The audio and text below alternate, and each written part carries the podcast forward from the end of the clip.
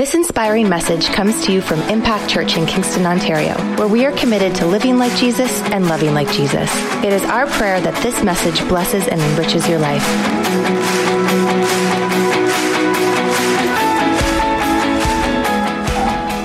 Father, we just thank you so much for what you're doing in our midst. Right now, we just lift up Cameron and Sandra. Cameron is probably coming on to speak about the same time. So, Father, I just pray an anointing over his voice and over his mind and over his heart.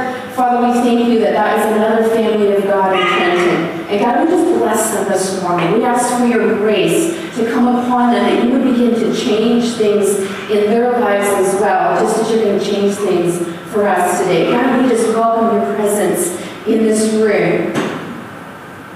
Father, I just pray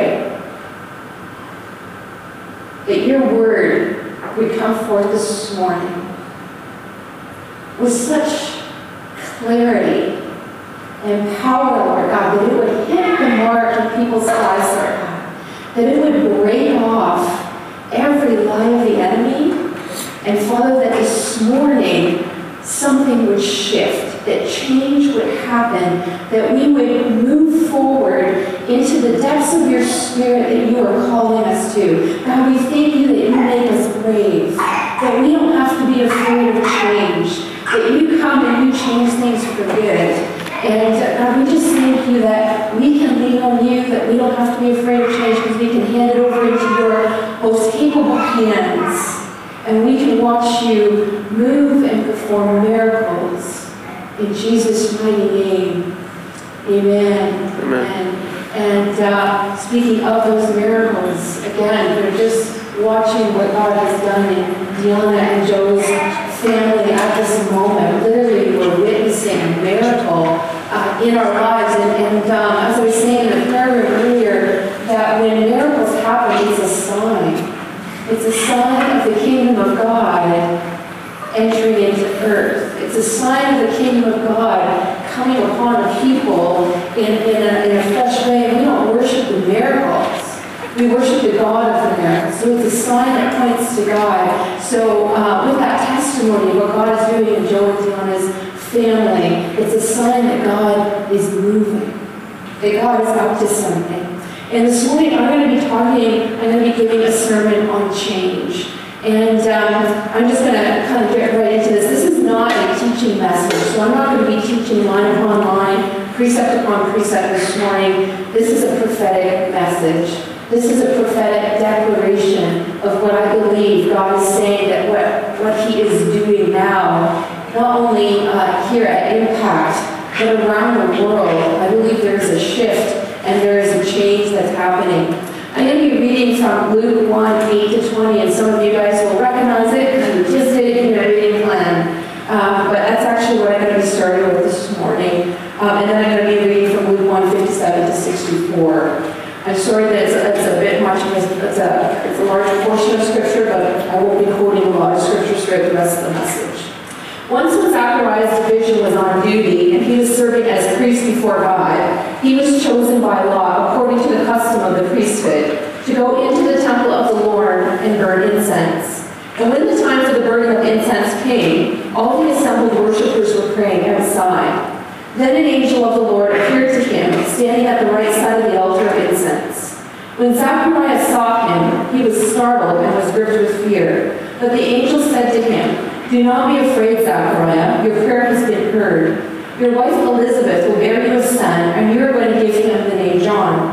He will be a joy and a delight to you, and many will rejoice because of his birth, for he will be great in the sight of the Lord. He is never to take wine or other fermented drink, and he will be filled with the Holy Spirit, even from birth.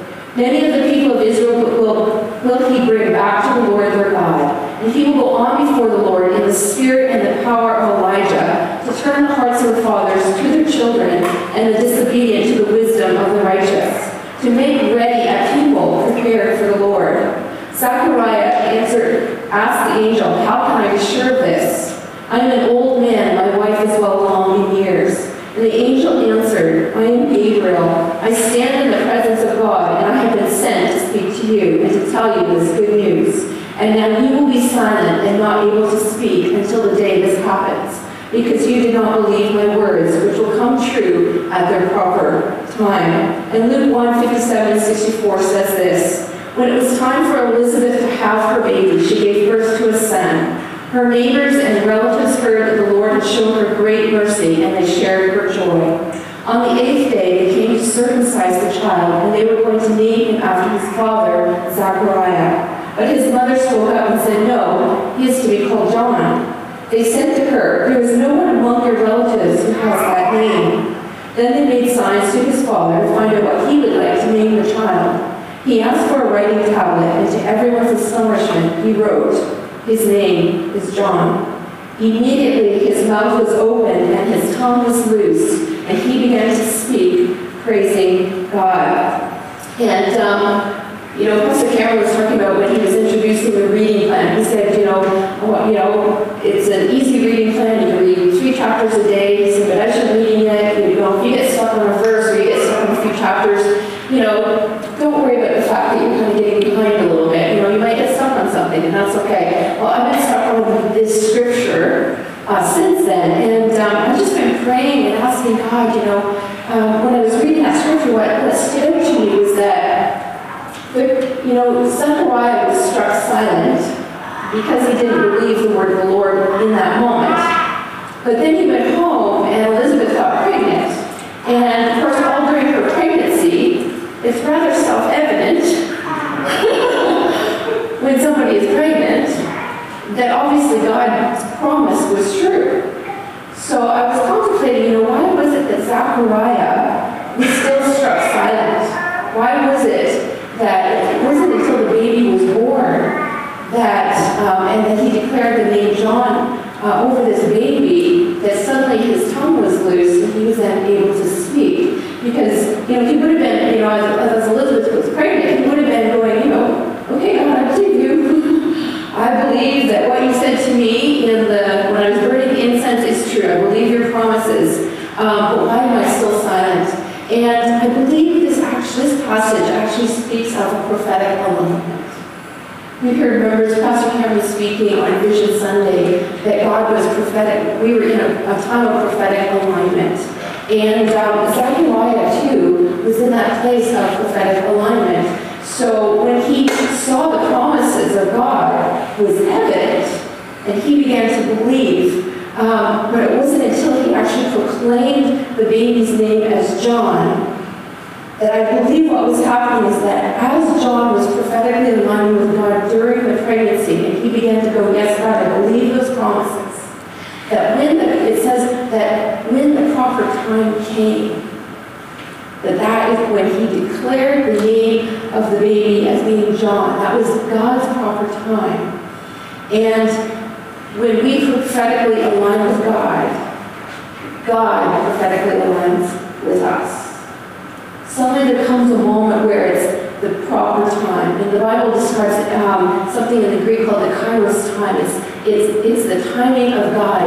It's the moment in time when something is happening now. And I believe that this year, as we prophetically align with God, God too is coming to us as an Impact Church. Perhaps you as an individual, as a family, I believe it's regionally, I believe it's globally. God is coming and saying, when you prophetically align with me, I'm ready to begin to prophetically align with my people because the time is now. And I really believe that, in that song that we were singing earlier this morning, it says, no fear can hinder now the promises you've made.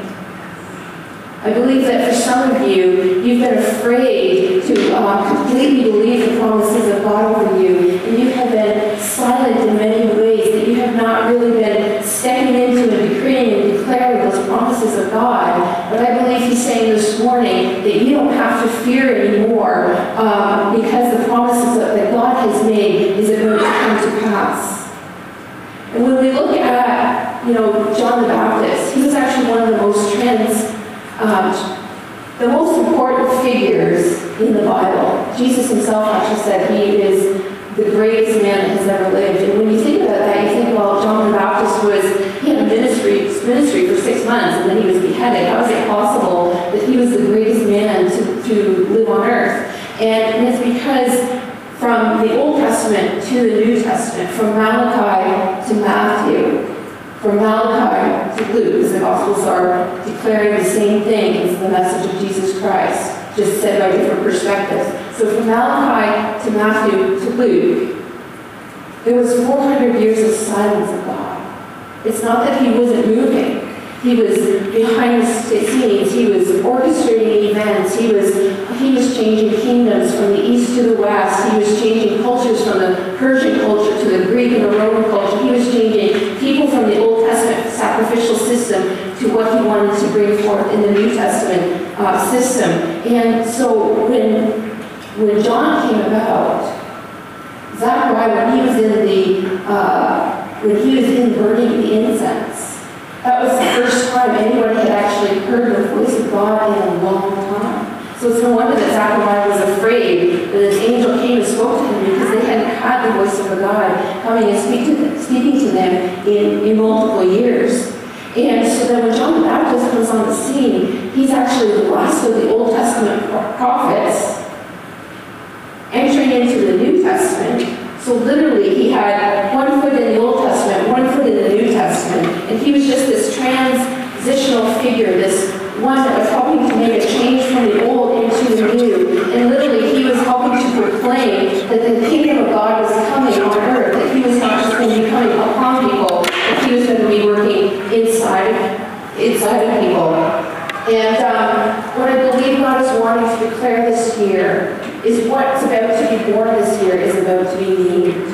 That we've been believing the promises of God, and we have even seen the pregnancy of those promises and those prophetic words. But God is about to loosen our tongues that we might begin to decree and declare their birth and to give it the name. So this morning, what's rising up in your heart right now, what you're hearing in your mind, something that you have been believing for years, I believe God is saying to you, he wants you to begin to rise up. He wants to loose your tongue. And he wants you to begin to decree and declare that particular promise and to give it a name. So what I would say to you this morning is, what is the name God wants you to declare? He gave Zachariah and he gave Elizabeth what the name of that child should be. And I know over at Impact Church, the prophets have come and they have decreed and declared, this is the house of restoration. Amen. So as Impact Church, we need to be rising up, aligning with God's prophetic word, as God aligns with us, because the proper time is now to decree and declare restoration. Restoration, restoration, restoration. That is the name over this church.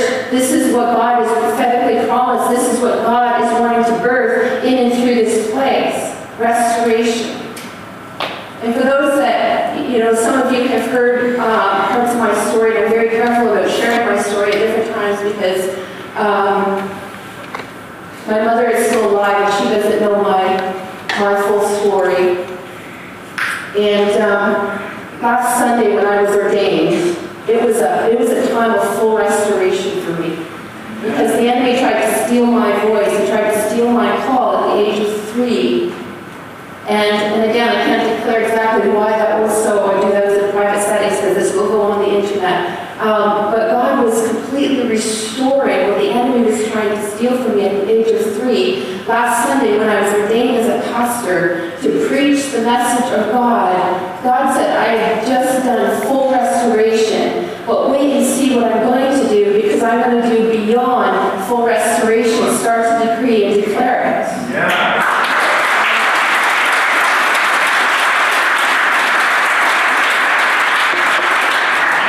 And then I believe that sign, wonder, miracle of Joe and Diana's mother, after 20 years of being on pain medication, full restoration, above and beyond what she was before, I believe that that's a sign of God saying, I am coming as a witness to my prophetic word, that now is the proper time. As you align with me prophetically, I will prophetically align with you.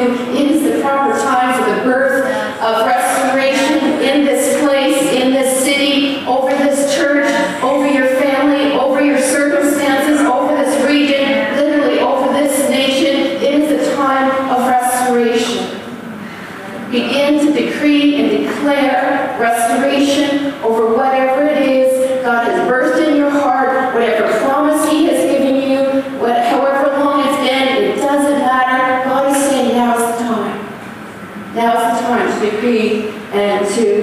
there. It's interesting that in this year already, Pastor Cameron and Sandra have come and said it's a year of transformation. Pastor Gary came last week and he said it's a year of acceleration. And for me, I have come and I have, for those who are on my Facebook page and those who are on my website, my ministry actually just got changed to Change Ministries. I've been decreeing and declaring change over 2016. And I find that interesting as well, because God says, I will establish a word by two or three witnesses. I think that's absolutely amazing about what God is doing, that He is transforming, He's accelerating, He's changing people, He's changing circumstances, He's changing, the church is changing the body of Christ. And I just wanted to talk about, for those who know me, you know that I like the symbol of a butterfly. And there's a reason for that, and that was because in November of 2011, God began to really speak to me about a move of God that was going to come, that was literally going to be like the change of a caterpillar into a butterfly. And as you know, butterflies are beautiful, but they don't start out that way, and they go into a cocoon, so they go into a silent time. But in that silent time, things accelerate until there is a complete and utter transformation and change. Literally, the cells within that caterpillar are changed. Let me read you something, actually. It's from a scientist. And for those who don't know, I've written a book, and in that book, I've written about this analogy. This scientist, his name is Dr. Lincoln Bower, and he says this. So these little groups of cells start developing fairly early in the caterpillar's life, but then they stall. And so they're just in there waiting, and they don't start growing until the very end of the last caterpillar stage. Then they start growing really rapidly and differentiating into the different tissues, so that literally the entire internal contents of the caterpillar, the muscles, the entire digestive system, even the heart, even the nervous system is totally rebuilt. It's like you took your car, a Ford, into the shop and left it there for a week, and it came out as a Cadillac. Wouldn't that be awesome?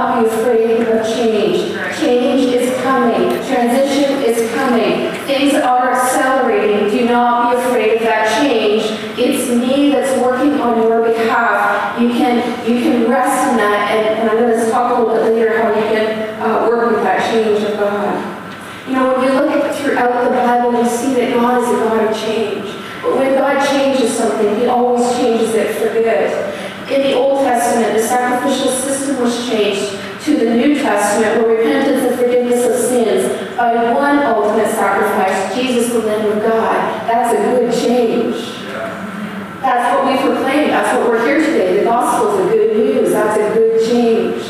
He moved us from the law to grace, from the Holy Spirit moving upon people to the Holy Spirit living inside of people, from mere behavior change to the law to an inner heart change, from hearts of stone to hearts of flesh. And I decree and declare to someone this morning, you have a hard heart, but God is wanting to say to you this morning, if you will call out to Him, if you will prophetically align with Him, He will prophetically align with you, and He will change your heart of stone to a heart of flesh this morning, and He will have compassion that you never thought you would have. The heart of the Father will begin to come upon you, and you will begin to see change in your life and in your relationships and in your circumstances. He changed from Malachi to Matthew, he changed the concept of silence to speaking. From speaking to and through some to speaking to and through everyone. All of you here are sitting in a dispensation of a move of God where He lives inside of us, where you don't have to wait for a prophet to come and to speak to you. You get to just even in your heart right now, you can be lifting up to Him and talking to Him, and He will speak to you, and He'll speak through you to somebody else. Isn't that absolutely amazing? He moved us from, changed us from a people fighting for the kingdom of God to arrive on earth, to fighting from the kingdom of God. You know, this morning we're here, we're sitting, for those who have accepted Jesus Christ this morning, literally the kingdom of God has come into our lives and it's changing us. We don't have to fight for that kingdom of God to come. The kingdom of God is already here and it's in us, so we fight from the kingdom of God. We get to come, we get to occupy, not maintain. We get to advance. We get to kick out the enemy because the kingdom of God is here. We get to bring the kingdom of God on earth. Isn't that a privilege and an honor to be doing this morning? That is a good change. God changed us from slavery to adoption. Wow. From being orphaned and alone and abandoned and seemingly forgotten, God moved us from slavery to adoption, and He does that. If you're here this morning and you don't know Jesus Christ, that's what He does for us. He comes and He delivers us. He saves us. He saves us from being in slavery to what the enemy would have for us to do, in slavery even to what we think we want to do. He moves us into a family of God. He adopts us, and He says, I want to be your father. The enemy has not been taking care of you. He's been stealing and killing and destroying your life. But now that you're adopted, I'm going to be your father. I'm going to be the one to protect you and provide for you. And I won't steal from you. I will give to you. I won't kill you. I will give you life. That's good news. That is very, very good news. He brings us from captivity into freedom. I believe we are on the brink of another mighty move of God. Yes. I'm decreeing and declaring today that I believe that God is saying that just as there was a mighty move from the Old Testament to the New Testament, from silence to finally speaking, from the kingdom of God not there yet to the kingdom of God there, that He is beginning to move. And I'm not talking about a revival. That's just a renewing of a passion for Jesus. That's just a renewal of recognizing that the presence of God is in our lives and that He is doing something in our midst. I literally believe there is a movement that's going to sweep the earth. It's a new move of God. It's us as we prophetically align. God will prophetically align with us because it's the proper time, and because it's the proper time, we will begin to see things shift and shake and change and move. Were you here this morning? Yeah. Excellent, excellent. I see your head shaking. That's fine. I know, it's just God speaking to you. You're just taking it in. That's awesome. We live in a day, though, where the moral landscape is eroded to the point where change is not only necessary, but it is imminent. I just want to take a few minutes. I want to explain something. I want to get a concept across. So historically, Christianity, it started out really, really well, of course, with the apostles in the New Testament, and there was an interchange and a behavior change. And, they were not just Christians; they lived the Christian life, right? They were seen as so different because they began to live in such a way that people would look at them and they would say, "There's something different about you. You don't live as the Roman culture. You're not living as the Greek culture. There's something different about you." And over time, they were persecuted for that difference. And as you go through church history, and I'm not going to delve into it too deeply, I'm just going to kind of give a bit of an overview, that as you move through church history, what you begin to see is that the seed of Christianity that was seeded in people, and then that changed their morals, it kind of got shifted to where Christianity was beginning to be mandated under a kingdom. So if there was a king that was, say, Catholic, then you had to be Catholic. If there was a king that was Protestant, then that region had to be Protestant. So, and as we know, under Constantine, that he was the first one to bring in a mandated Christianity for his region. And when you mandate Christianity, what you end up getting is you get an outward behavior, but not an inward change. So over all of the years, what we've been seeing, what we've been thinking, is a Christian society, a Christian nation, is merely a mandated Christian nation and not an inner moral change Christianity. So right now, we're seeing the moral landscape erode. And we're looking at that, we're going, oh, wouldn't it be better if we were back in the old times where people didn't lie and they did the right thing and they got... You know, they got married before they had babies, and they got married before they had sex, and all of these different things that are happening in our society right now. We're lamenting about what is past, but we're perhaps missing what God is doing. What I want to put forth this morning is that, is it possible that God is just revealing that inability to interchange? So we're seeing what has been there all along, that God has always known, that there was a seemingly moral society but not a saved society. Yeah. Yeah.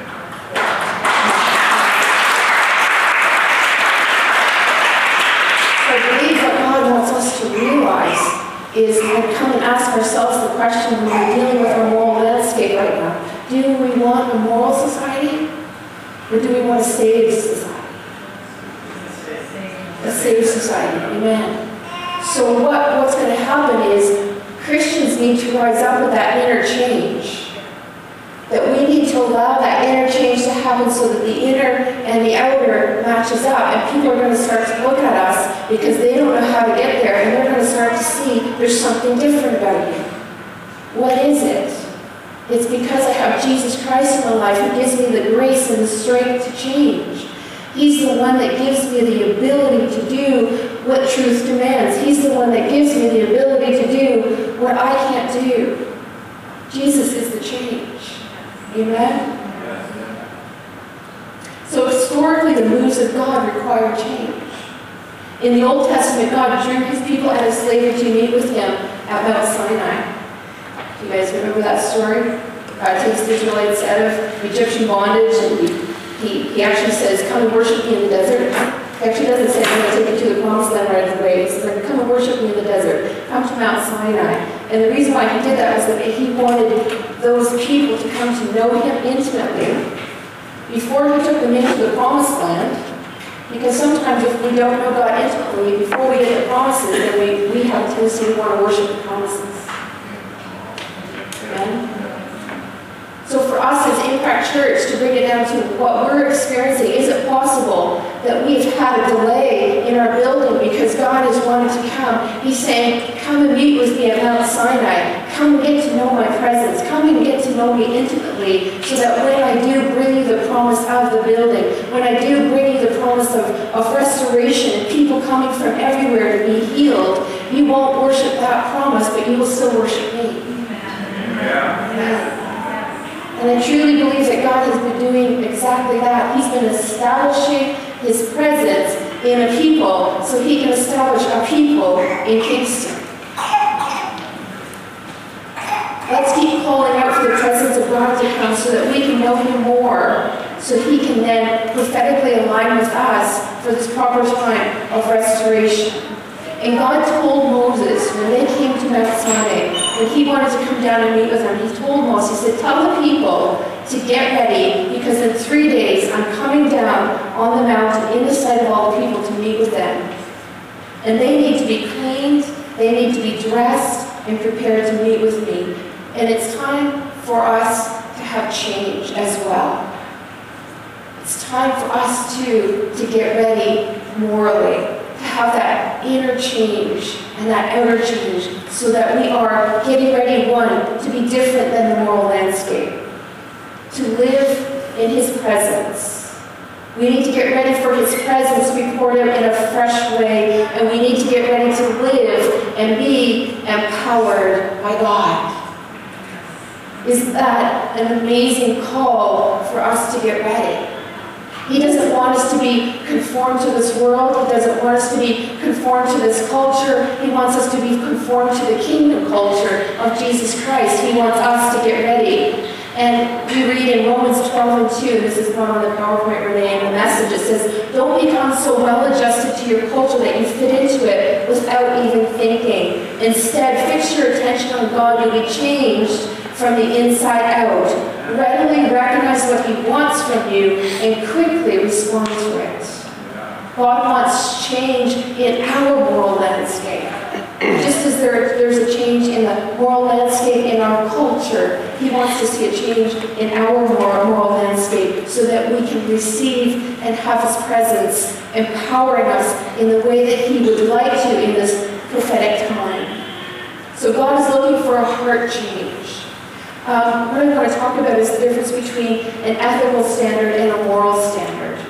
So just quickly, philosophy was not my greatest subject. I did well at it, but I didn't like it. It was a struggle to get through. Because when you're studying philosophy, I don't know if there's any philosophers here, but it can bog you down really quickly in terms of, all right, yeah, that's a good question. And you end up going in this huge cycle, and basically just to kind of bring it down to the lowest denominator. When you study ethics and philosophy, basically it comes down to this: what's going to make a good life? And unfortunately, if you don't have an ethical standard that is based in a godly perspective, a godly ethical standard, what happens is you just keep going around and around in a circle trying to answer the question, well, what makes up a good life? And how can you define what good is? Because without God, you can't define what good is. Right? So, then the difference then between ethics, which is your standard of defining something, so defining what is good, then there's something that are morals, and morals are basically the behavior that are to line up with your ethical standard in order to bring those two together so that your ethics are defining your morals, correct? Okay. So then if you are a society that gets rid of God and you can't define good anymore, then your morals change. There's no standard which your morals can line up with, so they just change according to whatever society is feeling in the moment. Right? So what we want to do is we want to make sure as Christians, if we're struggling with how our moral landscape is looking, what we have to do is we have to go back, what is our ethical standard? Are we basing our ethics, our standard, from a godly perspective on the Word of God, because only God can define what is good? When we do that, then our morals, our behaviors, will line up with our ethical standard. Does that make sense? Yeah. Awesome. Okay, so God wants not only just a behavior change, morals, he wants an ethical standard change. He wants to set up his kingdom culture within our hearts. And he wants to establish his kingdom culture through a people. So if God is working right now, as he wants his kingdom, he wants the kingdom of God to be working and moving. That's the movement of God. It's the kingdom culture moving. But he can't do that unless we have our ethical standard and our moral standard lining up with his kingdom culture so that he can move in and through a people. Because we are to be a kingdom people, are we not? Our citizenship is in heaven, it's not on earth.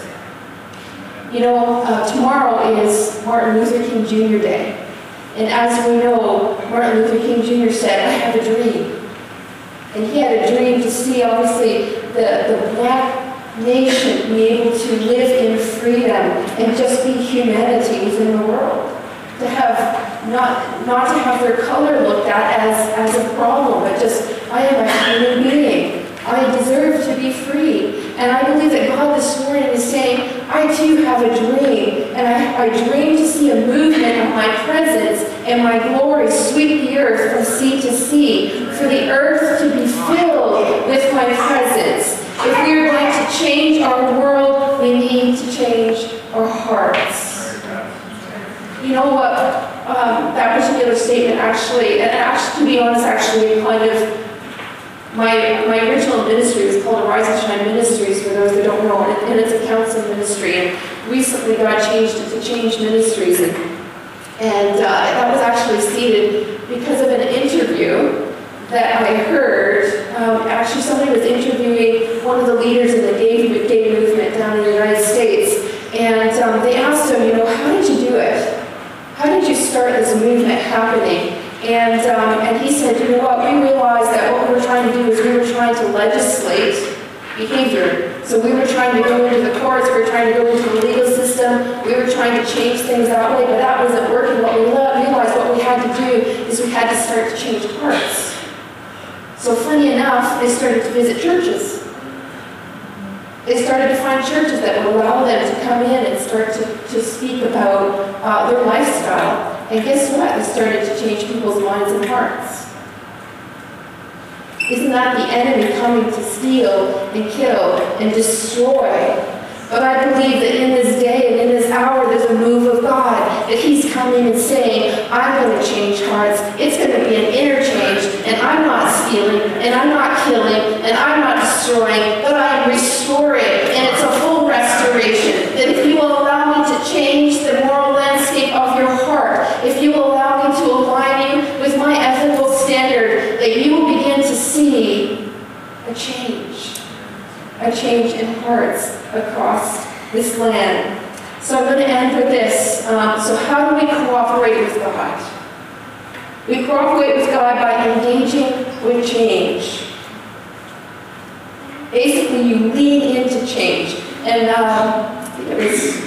Yeah, it was last week when Pastor Gary was talking about acceleration. My husband leaned over to me and he said, in order to accelerate, you have to take your foot off the brake.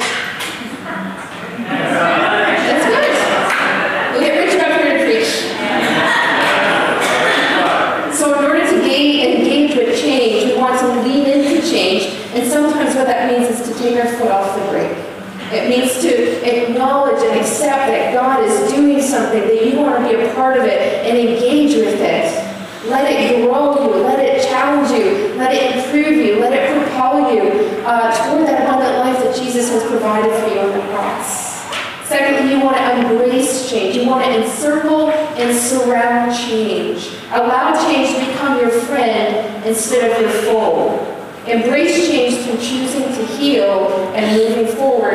And instead of allowing your past to dictate your future, allow God to dictate your future. Number three, you want to encounter change, which means you want to pursue an unchangeable God. That's the last reason why you do not have to be afraid of change, because in the midst of your change, you're leaning on an unchangeable God. God changes circumstances, but his nature never changes. So in the midst of your changing circumstances, you can rest and rely on God's unchangeable nature, and you can rest secure and trusting in that nature. He will give you the strength and the grace and the empowerment to change. Christ died that we might change from spiritual death to spiritual life and abundantly receive all that he has for us. And then we want to be empowered for change. Jesus is the only one that can help us to change through the person of the Holy Spirit. And I believe that that is the move of God that is coming upon this time, as we prophetically align. God is prophetically aligning with us. It's the same thing that you saw in Acts 2 with the outpouring of the Pentecost. They believed in the promise that Jesus said, go and wait, and I will come, and I will meet with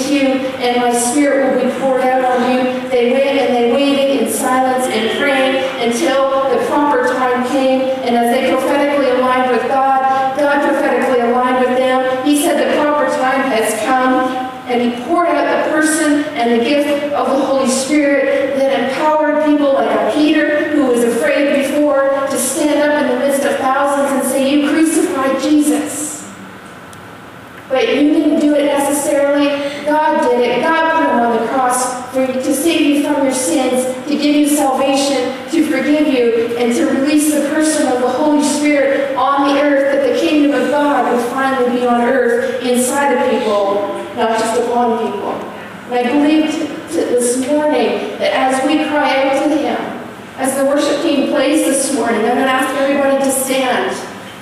That if you want the empowerment of the Holy Spirit, that this year is a year of change, transition, transformation, that God is wanting to accelerate things, God is wanting to change circumstances, God is wanting to empower His people so that they can change.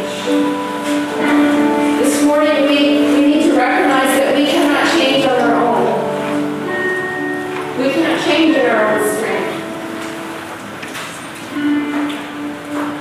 Maybe this morning, just as you worship, you want to lay something down. Feel free to come up to the altar. You don't have to. You can stay in your seat. That's no problem. But if you want to lay something down this morning, you say, God, I want you to choose this. I've been trying for so long to change this circumstance, this situation, this whatever this moral landscape is in my life. You can lay it down this morning. I believe that God's going to empower you in His strength and His grace to change. I think it's an amazing moment in time in 2016 that God wants to ask some of us, what? He's asking you, what are you going to change this year? What is God asking you to engage or embrace this year? And are we ready to be empowered by the Holy Spirit? If we're not, God says, get ready. Get ready. Do everything that you have to do to get ready for change. Get ready for the move of my Holy Spirit in an unprecedented way this year. Can you hear the Holy Spirit calling this morning? Yes. Something needs to shift. Something needs to change. In Isaiah, it's Psalm 43. God talks about when the mountains give way and the earth quakes and it falls into the sea. He said, don't be afraid because God is within her and she will not fall. And he's talking about the church. And over the years, we have maybe seen in the church or in our society that it looks like the mountains are quaking and the earth is giving way and things that we used to rely on, things that used to seem stable are no longer stable. We can't rely on them anymore. But God says, don't worry because God is within her. She will not fall. And I believe he's saying that about the church. Not to worry, church.